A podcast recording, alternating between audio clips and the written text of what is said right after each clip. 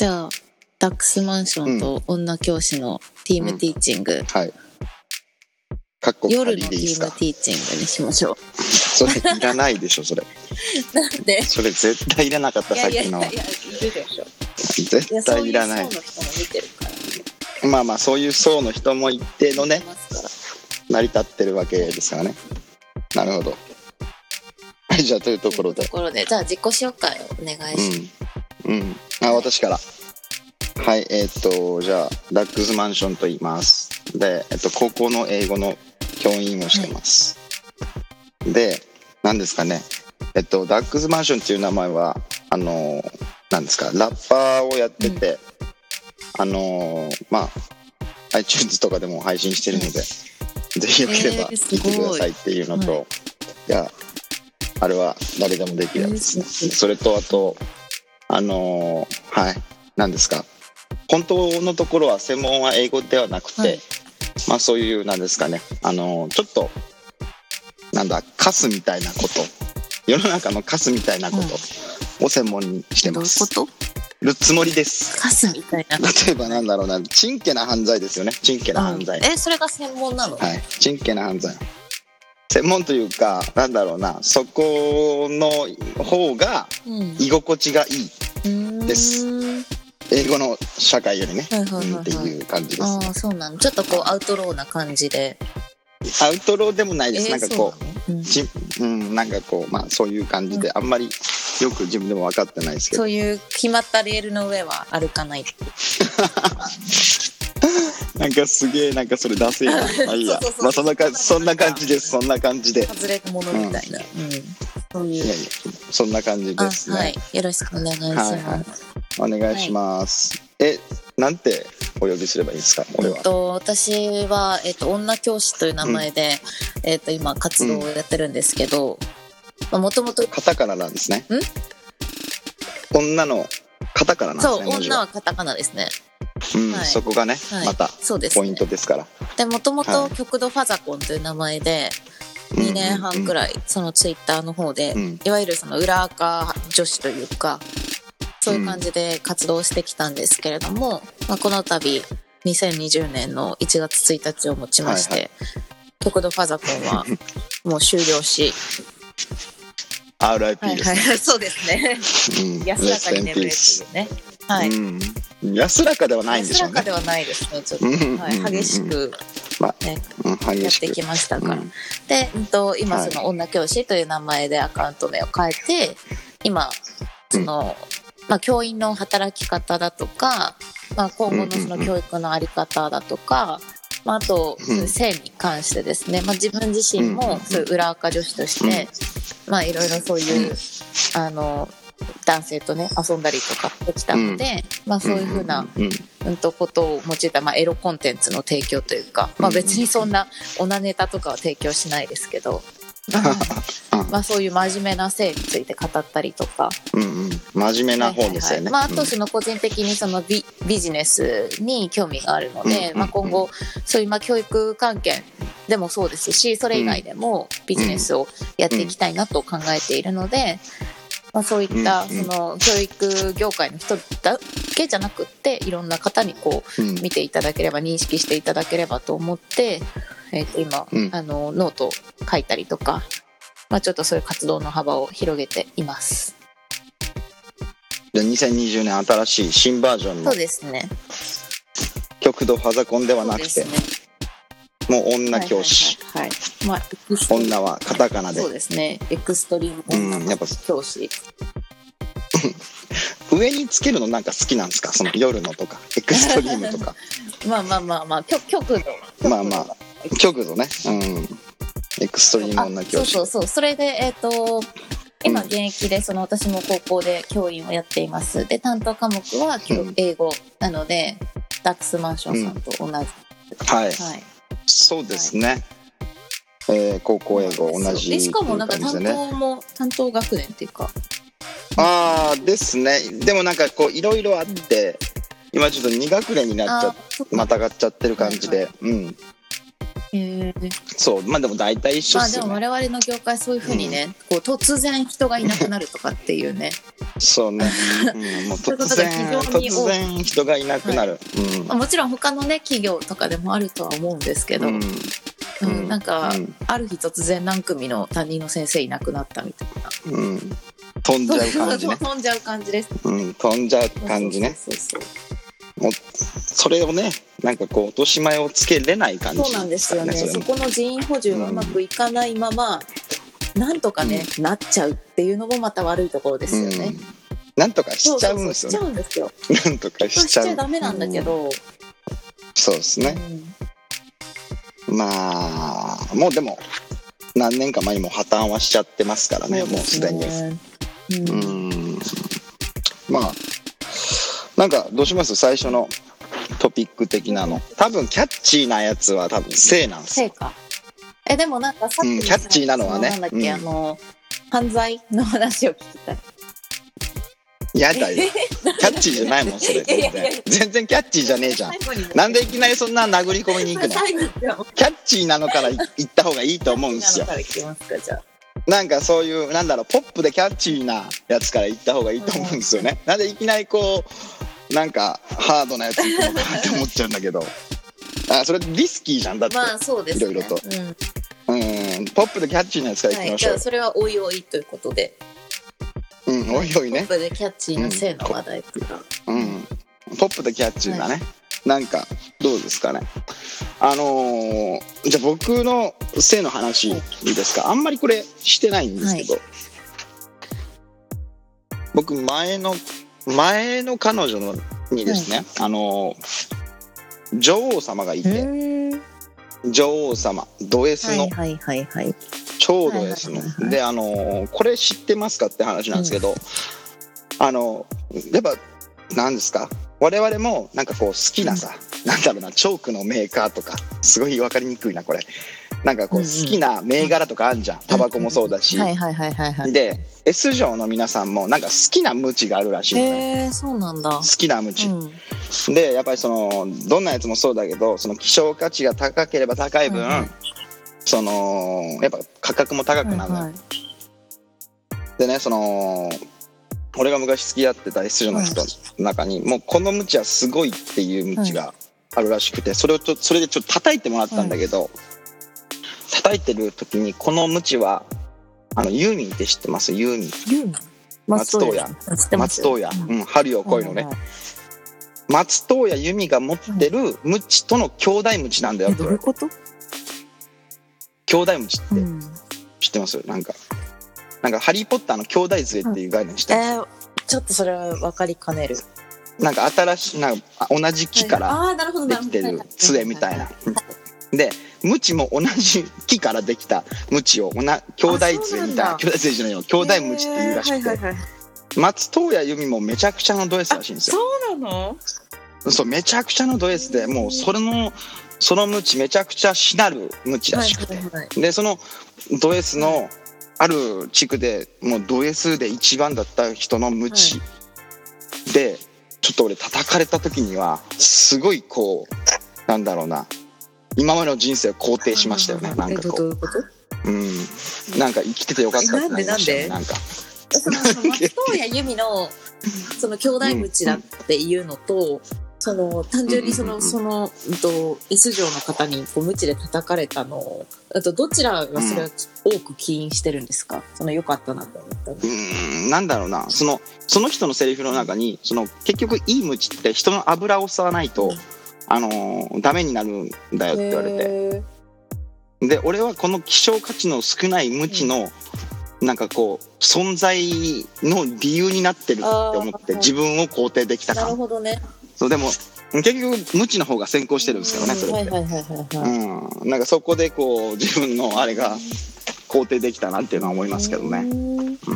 え、まあ全然あれキャッえ、チーじゃなかったですけど。待って。えっと、その S 城の方とは、その付き合っていたってことなんですか、うんうん。ですね。ああ、え、じゃあ普通に彼女だったってこと破綻しちゃったけど、そうです。いやそのそなんですか？S マスターとかいう関係では最初なかったですね、のなんかこうなんですかね。それではなかったですけど最初そっちから入っての結局蓋開けたらあのーそうなっちゃったみ最たいな。初そっちからっていうのは？あの普通のなんだろうなんだろうなお互い平等の関係から入って、はいはいはい。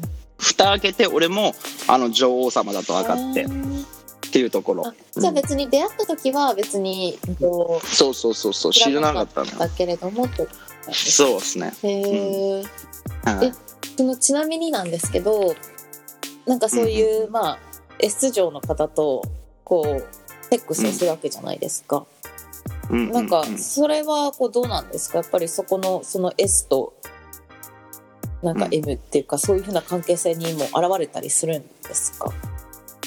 あその日常生活にそうですね。まあセックスを。ああは現れないんだよねなんかね。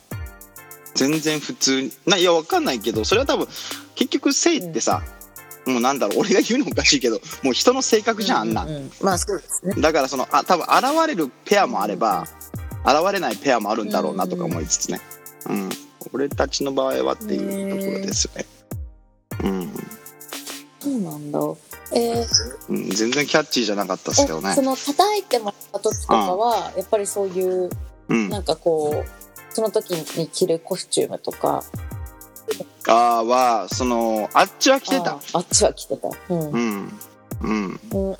俺はちょっとなんえそれはどういうきっかけでそれをやろうってことになったの？無知で。そのやっぱこう徐々に徐々にお互いの性癖がこう明らかになってくるわけじゃないですか。でなんかまあ徐々にこの小出しにしていった中であ実はってところであっちがこうカミングアウトし始めたのね。ああそうなんだと思ってちょっと俺もやってみたいなと思ってその時に。ややってみたいんじゃなくてやられてみたいなんだねこの場合はね。うんうんうんあのでその時になんかこう分かった感じですよね。うーんうんまあはい。まあ今結婚しちゃいましたけどね。あうん。ーそうなんですねなんかこあっちはね。のうん。なんか結構いろいろ興味があるんですけどうんとまあそういうのとなんていうのかなあのーうん？うん。やっぱなんかあの私前に聞いた話が私も以前付き合っていたその男性が、うんとまあ、はい。私と付き合った後になんかちょっとこううん。関係を持ってた女性がいたらしくて、その人がその S 嬢だったっていう話を聞いたんですよね。ああそうそうそうそうそうなんそうか「へえ」って言って、でなんかどういうきっかけで出会ったの？みたいな。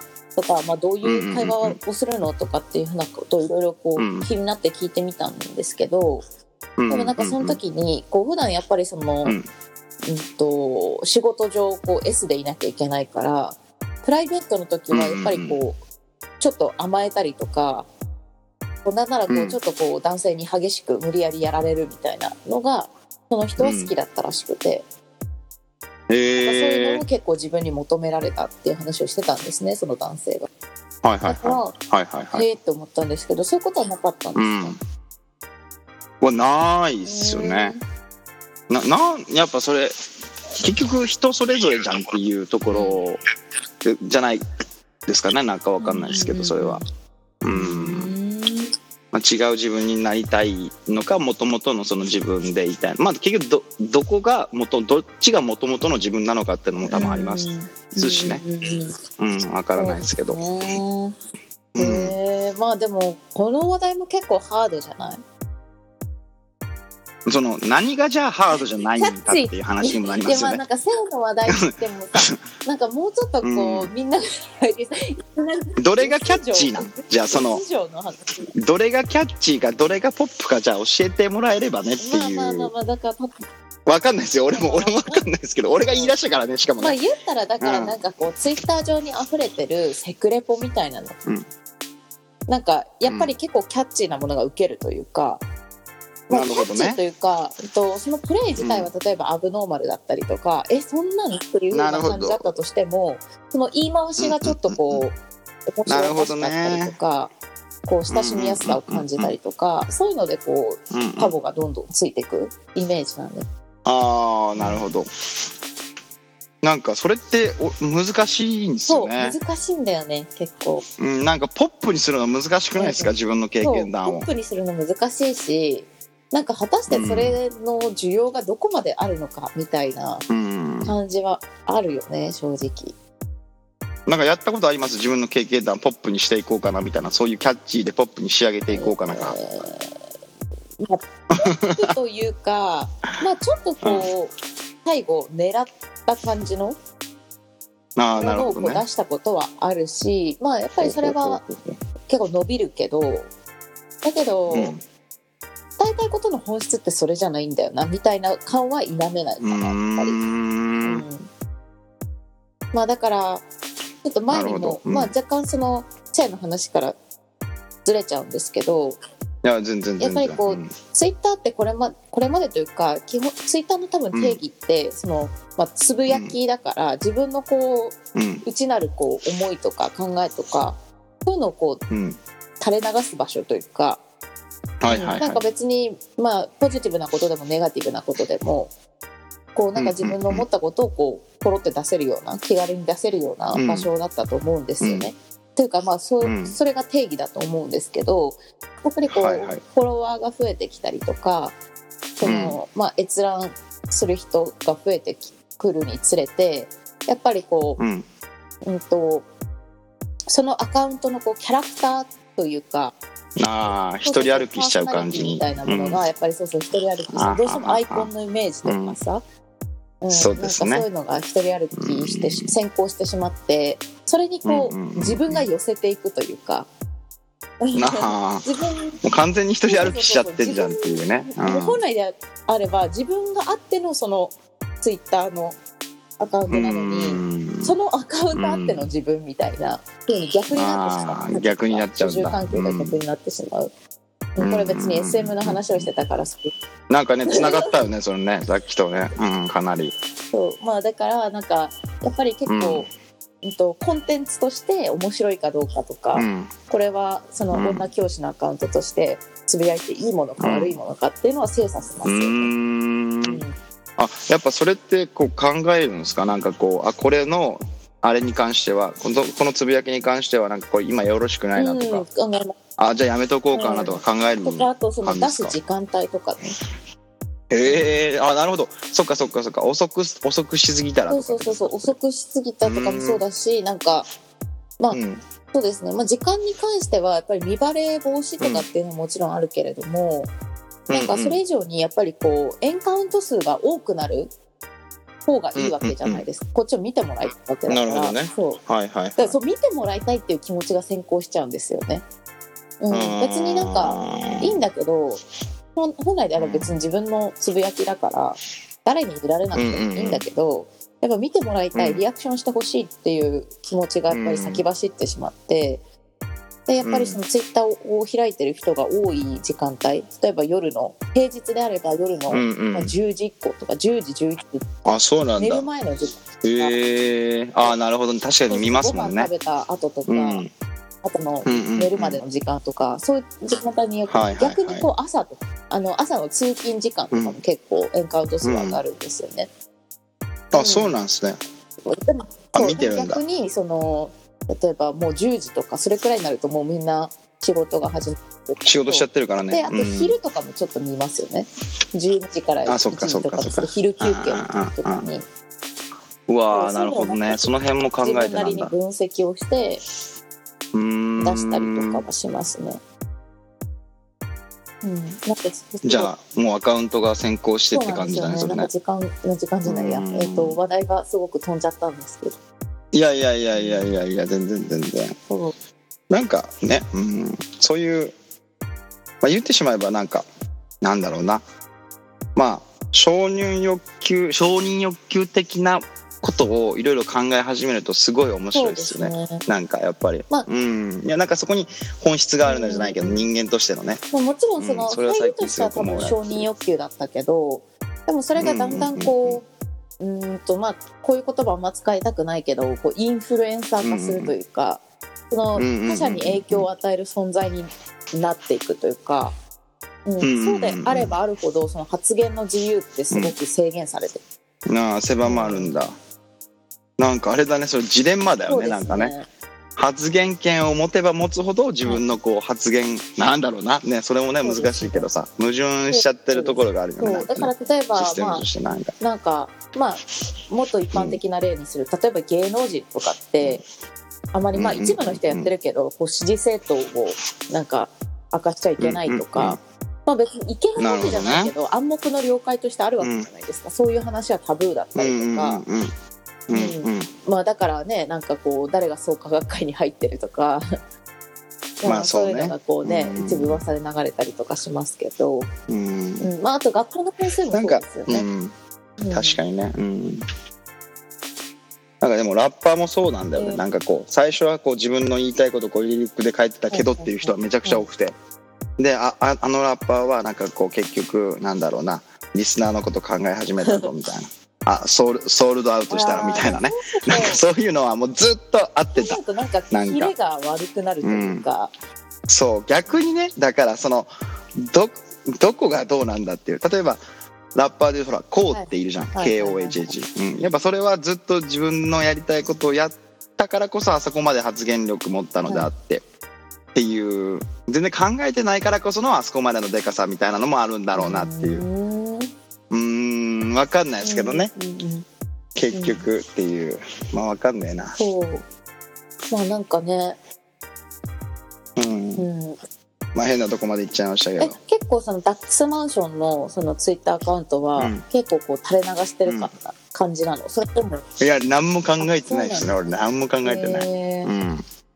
なんか私さずっとその喋りたいことがあってあの何々怖いなそれ。そのダックスマンションのそのノートをね、まあ、この間リツイートもしたんだけど、ああありがとうございます。改革に関してのノート、うんうん。あれを読んで結構個人的にもこう共感するところとま考えるところがたくさんあって、リツイートしたんですけど、ありがとうございます。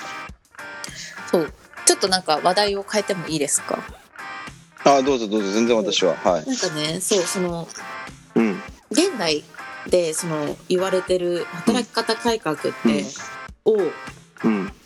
うん。教育現場に落とし込むにはどうしたらうん。いいのか。いやもうなんかさでも今の働き方って時間じゃんっていう。それをそれをしたところでえ明らかに非効率的なのがなでなんでわからないのかなって思うんですけどね、俺は。頭が悪いんじゃないかなって思うぐらいね。時間じゃなくてっていうところで、結局長い目で見れてないというか。すね。そう多分、うん、結局じゃあ時間を狭めれば結局俺たちも時間をあの仕事をさばくようになっちゃうから、質がどうしても落ちるわけじゃん、それとか事務作業とかをバーってやっちゃうからじゃあ本来の教育活動に向き合えないよ、となるとじゃああと3年後5年後とか教育の質が落ちる。じゃあどんどんどんどんマイナスのサイクルに今入っちゃうわけでしょ、もう全然だから長い目で見れてなくて、結局じゃあどうしないとかといけないかというと多分俺はそれこそ教員のまあシンプルにねなんだろうなその仕事の価値を国が高めてあげるだけでいいと思うんですよ、私は。うん、教員ってこのくらいの価値があってあ教員教員の仕事ってこんな楽しそうなんだと生徒が思えば思うほど、まあ、それもいいし我々もなんていうか自分の人生をこうより豊かなものにしてそれを生徒に還元できるようになるとそれがプラスのサイクルに入るわけでしょ。となると別にそのなんていうかななんかねその今マイナスのサイクルに入ってその教員のなり手が少ないとか離職率が高いとかなってるけどそれは当たり前でしょっていう話であって、うん、だってそうされちゃってるんだから俺たちは。ね。うん。まあだから悪循環に陥ってます。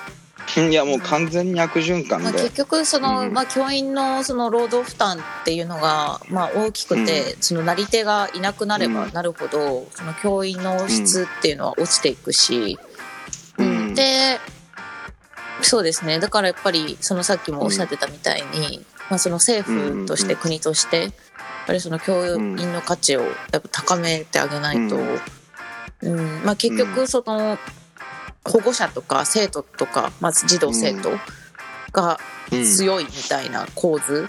で結局その教育従事者が今、まあ、さ完全なるこうサービス業というか、ですね。うん、なん。か、うん、なんか結局その企業とビジネスと教育の違いって、多分その教育の人たちはその結果的にすぐ数値として跳ね返ってくるわけじゃないんです多分。そうん。うん、でもビジネスはその売り上げとかそういうのですぐ跳ね返ってくる部分もあるから言ってしまえばちょっとなんか物理みたいな物理学的なこう、あのー感覚があるんだけどでも人 VS 人の究極の部分だからこその多分公務員なんだろうけどなんかそれがすごいマイナスに動いちゃってて今うん。多分ね。ううんんだからなんか。そうなんですよ、なんか実際にその今、うんと、身近で行われてる、まあ、その自分の勤務校でもいいし、その周りの人から聞いうんうんうんうん。たその働き方改革って具体的にどんな？うん。うん。ああその教育現場におけるっていうだからなんか例えばさっき言ったその時間っていう話じゃん。で私の学校でも今私の勤務校でも今そのもう定時で帰りましょう運動みたいなのがうん。突然始まって。うん。いやそう。うん、それ無理なのよ我々は。う。ん。そうだから本当言っちゃうけどなんか、あのーうん。さまあ冬休み明けて始業式でいきなりそれを言われてね、管理職からそのうんうんうんうんうん会議っていうか朝礼でいきなりそれを言われて、うんうんうんうんもう今日皆さん定時で帰ってくださいと。でもう残業は一切認めません。部活もできません。生徒のことも返してください、そういうふうにいきなり言われて、で、うん。だからねもうこっちも普通にまあ授業もやるし、まあ、冬休み明けでいろいろ宿題を回収したりとか、テストのうんあの冬休み明けテストやったりとかしたけど、うんそういうの採点も終わってないし宿題チェックも終わってないし、うん。授業準備も終わってないし、そんな中でもう帰って、はい次の日みたいな。いや無理ですよそう。でなると今度はじゃあまた採点業務を家でしないといけない。そうじゃあその答案紛失がめちゃくちゃ起こるっていうのがなぜそのリスク管理という点でそのアンテナを張れないかとかね。多分その管理職に関して言うと行政から指導が入っちゃうからっていうのと多分いろんなあの要因があるんだけどだからその長い目で見れないのがうん。本当に頭が悪いなって本いうのは思当になん。かこれって多分一時的に今、突発的にやっただけでその何かね、そういう、うん、と行政からまあチェックが入って、まあ、それ通りさえすれば多分また元に戻るんだろうなみたいなのは目に見えてて、まあ、だからこちらも一時的なものだと思って辛抱はできるけれどもこれにしてもねちょっとあの無理なんですわ終わらせるのは本当に。うん。うんでそれでもまだうん。でなんかまあ我々まあ今までもよく言われてるけど、その昼休憩というか、その休憩時間っていうのが私たちの場合曖昧じゃないですかすごく定義が。うんうん。あのーうん。こう必ず12時から1時までとか決まってるわけじゃなくって、その個人でこう空き時間に取るわけじゃないですか。うんうんうん。うん。でまあだからねまあ別にその休憩するもしないもはっきり言って個人の自由ではあったんだけど結局それもこう必ず休憩は45分取ってくださいとかそういうふうに言われてしまうし。でうん。でももう勤務時間内では業務回せなくて。うん、で放課後もできどどこで飛んだっていうねそもそもの、そう。うん、休な何休憩室みたいなのあるんですか？あうちはありますねああマジっすか、ああうちはあるけそどっかそれだったらね。でもやっぱりそのうん。空き時間とか空きコマの時間とか、まあ、そこら辺はもう自分でさじ加減そっかそっでやるしかないです。よ。うん。まあだからその今の感じのなんだろう時間とかうん。そういうので縛っていくタイプだといつか破綻をするし、うん。マイま今マイナスにしか動いてないんですよね、だからもう本当になんかうん。まあいずれこう痛い目を、まあ、我々も含め見るんだろうなっていうのもあるし、うん、そうだ。ね。まあその人がね人多分働き方改革は給与を増やすのと教育現場に関しては給給与を増やすのと人を増やすのでう。ん、解決はすると思います私は解決するん結局数そこの数を増やせばなんとかなると思うの結で局その一人当たりの給料を増やすことも、その人員を増やすこともやっぱりお金がかかるじゃないですか。でも、うん。うんとまあ、国であっても、まあ、その管理職であっても、とにかくお金をね出したくないんです、渋るんです。出したくない。出したくないね、うん。そこね。でなんとかしたいんです。よなぜかというとなんとかできてきたからこれまでも。そうね確かにな。だってさ職員室の机とかさまあ僕の勤務校だけかもしれないけどもうこれもう何年使ってんだよってやつですもんね。ううううん。机開かないですもん引き出しが。一つ。いやなんかこれ結構痛いんだよ別なにね、うん。職員室だけじゃなくって普通にね生徒が使う設備とかもそれくらいのあそうそうそう。ところざらにありますからね。そうそうそうそう。あのうちね3階校舎があるんですよ。でトイレももちろん3階にあるんですけどあの水圧が弱すぎて水が3階に来ないんですよ。上がってこない。でそうそう上がってこないんです。でどうしてるかって言ったら水汲んで2階から。でそれで流していやるいやいやいや、令和のこの時代に2020もうありえないでしょ、普通に。もうねいやいやいやいやいやっていうね、うん、だからその例えばさこのこの前もその消費税も上げての、ね、もうまた出てんじゃん多分消費税また上げようみたいな、でそれで結局そのなんでそこで反感出るかっつったらそれでやっぱ使い道が分かんねえからだね、あんまりね。例えばあの誰かも言ってたけどガードレールに例えばこのガードレールは何々さんが作りましたみたいな名前があればあ俺の税金このガードレールに使われたんだみたいなの分かるから、まあ、なんかこう納得感はあるんだけど。なんかそれが全くないからなんか嫌な感じがあって。例えばじゃあ上げるにしてもじゃあこの分はゴリゴリに教教育に使えますよっていうのを言ってくれればあのまあね納得いく層もいるだろうねっていうのは、うん、明確にねちゃんと言ってくれて、そうですね。まあ、ただね、本当に教育にお金をかけようとしないですよね。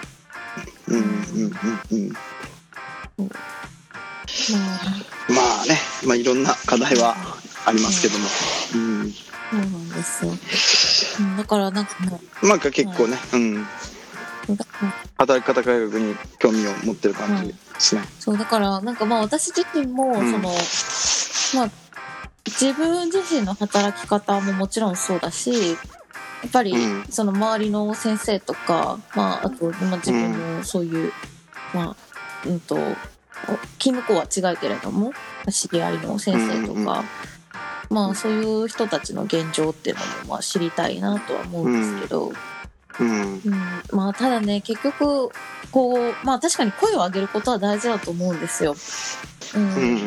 声を上げていかなきゃなっていうのはわかるけど、うんうん、なんかやっぱそれ以上にねなんかもうちょっとねあのちょっと言い方悪いかもしれないですけど、なんか私に都合のいいように生きたい。っていうのはある。うんうんうんだから、働き方改革ってうんうんうん働き方の多様性を奪うものじゃないですか。うん。だから、例えばこれまでは、まあそういう仕事を、まあ今日のやらなきゃいけない仕事はこれだけあると。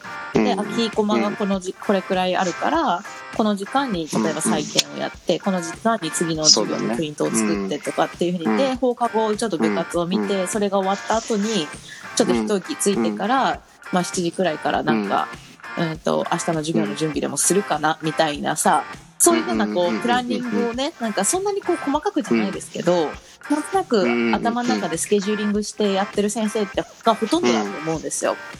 そういうのが全てこう、総崩れしちゃう。そうね、うん、だから今のその教育の現場ってすごいさ例えばグローバルだとかそういうのがワードがあるでしょ。で多様化ってワードもあるじゃん。でそれって実は矛盾をしててグローバライズって確一の。価値基準をそうなんですよ。でインターナショナルとグローバライズをねまあ書き違えてる連中がどれだけいいんだっていうのとでその人的教育とかやる割にはお前たち多様性を奪ってんじゃんってのは4000回ぐらい思ってるし毎4000日ね。回。うんなんかねだからさその頭が悪いんだよね。なんかそのワードを本質で本なんというのその意味を理解してなくて使ってるし、なんだろうな。そのいやお前っていそううん、なんか聞いててこっちが恥ずかしくなるわみたいなね、あのーお前がその人様に教えるじゃあ知恵持っとんかみたいなのは、なんかすっごい思うんですよねグローバル。言うてその時間をゴリゴリに抑えこれ結局それグローバライズじゃないですか、時間で区切っていくタイプの考え方って。ただしそのじゃあ今多様化でその LGBT だのなんだのかんだの認めていきますよみたいなじゃあ制服もズボンにしますよあ いいんだけどいいんだけどいややってることはグローバライズだよっていうのは、もうめちゃくちゃ言いたいですよね。いやズボンとかいいからさっていう。やってることはもう全部確一化なな君たちはみたいなのは思うね。なんかすごくそうですね。まあでも結局、その頭がね。管理する立場からしたら、やっぱりうん同一のものって管理しやすいわけじゃないですか。うん、やっぱり異質なものはどんどん排除していった方が、まあ、自分たちの管理は楽だから、まあ、そういう点で一番その同一化しやすいのが時間っていうその数字で出るものだったと思うんですよね。うん。うん、ただそれあの全時代的だよねっていうのはあるよね。その結局の組織の強さって多様性じゃんっていうところがあって、いろんな人間がいるからこそじゃあそれが強くなるのがあってそれはいろんな例を見てもそうでしょ、そのビジネスの世界もそうだし、うん、もうじゃあそれをなんでその前例をなんかから学ばないのかなと思うし、結局その俺たち確一化されたとこで意欲が落ちんじゃん。こっち。はこっちで。うん、やりたくねえわってなんじゃん。でこっちの意欲がもう教育現場で意欲が落ちたらもうおしまいだからねってのは思うし。なんでじゃあ君は教員になったのとか、そっちのモチベーションを管理してくれないと、その時間を管理じゃなくてモチベーションの管理なのよ多分やるべきなのって、うんあいつだって。うんただそのあれするなこれするなってところでじゃあ何もせんわぐらいしか思わないしそうなんだよ多分ね。ね。そうそう。うん。だから本当にまさしくさっき言ってたのと同じで、うん、なんかこう意欲が落ちるんですよ、本当に。うんうんうんそう、なんか、だまあどうす、例えばなんか、えっと、今こう時間が限られてる中で、うん。どうしても削らなきゃいけない仕事、後回しにしなきゃいけない仕事っていうのが出てきて、そこのまあ優先順位がついたことはまあ良かったかなとは思うけれども、はっきり言ってじゃあそれがこれまでそういう優先順位をつけて仕事ができていなかったかって言ったら全然そうではなくって、うん。うん、ちゃんとそこの管理は自分でできていたし、でまあそのプライオリティが低いものからどんどん削っていく。これまではそのプライオリティの低いものでもこなしていたけれども、時間があったからなんとかこなすことができた。うん。けれども、まあ、うん。そういうのをどんどん削っていく。で、うん。となるとうん。やっぱりねなんかいろんなところに、まあしわ寄せは来るよね。そうそうそうしわ寄せというかなんか、うん、ガタみたいなのも出てくるし、結局でも生徒にそれ来てると思いますもんねそうなんですよそう。うん。そう。だったらでかいツケを払うことになるから多分。うん。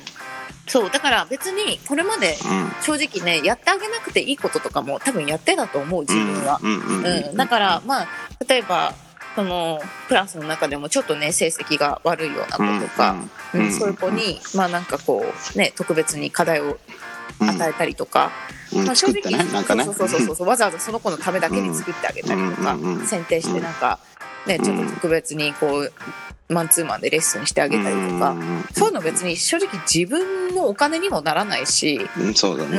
うん、ではっきり言って相手のためになってるのかもよく分かんなかったけれども、でもやっぱりこう少なからずやっぱりそういうふうにしないと落ちぶれちゃうことがあってやっぱ出てくるんですよね。それとあれじゃないからなんか人がこういうふうにしてくれたっていうのが結局教育なんだよねっていう、うん、なんかそういうのを記憶としてじゃあ自分の後にこう生かしていくっていうのが教育だろうと思うんだけど。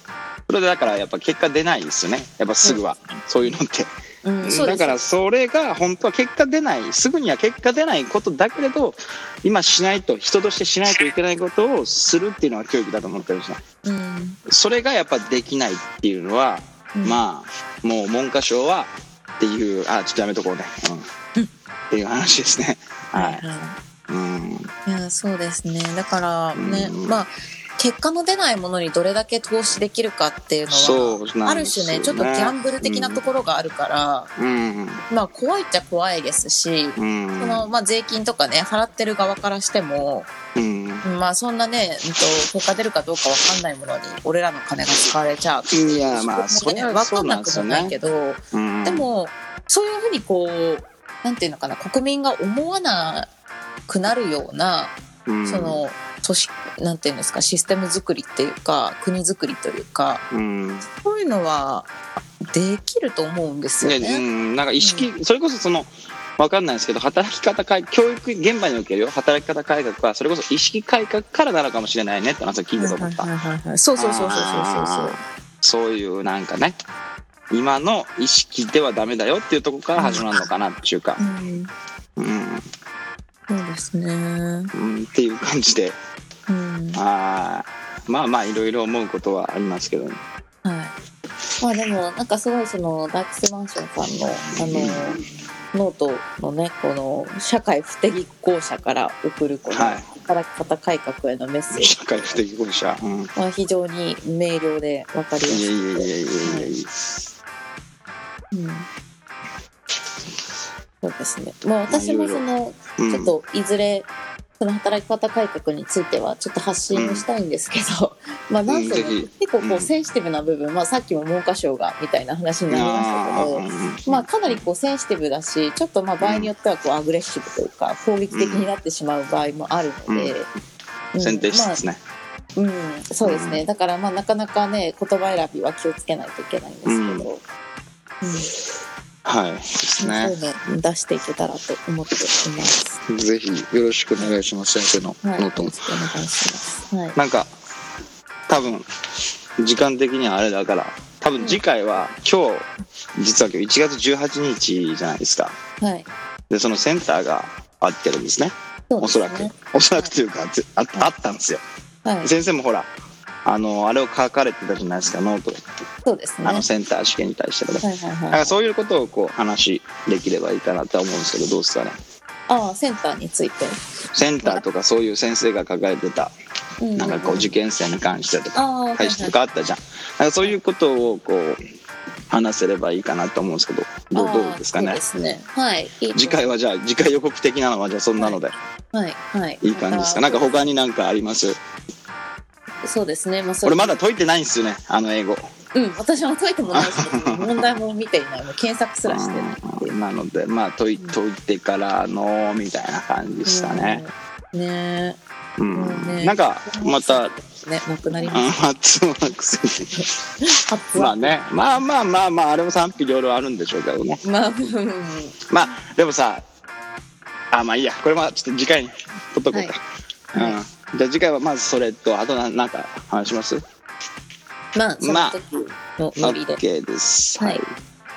じゃあというところで1回目はじゃあこんな感じで、はい、ありがとう。なんかじゃあ先生締めてくださいはい、えっ、と、そうですね。まあ、センター試験受験した方、された方、お疲れ様でした。また明日もね、えっと、理数科目ですかね。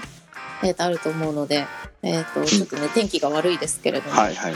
関東はね、とても天気悪くて、あの、雪降った。積雪を、うん。そう。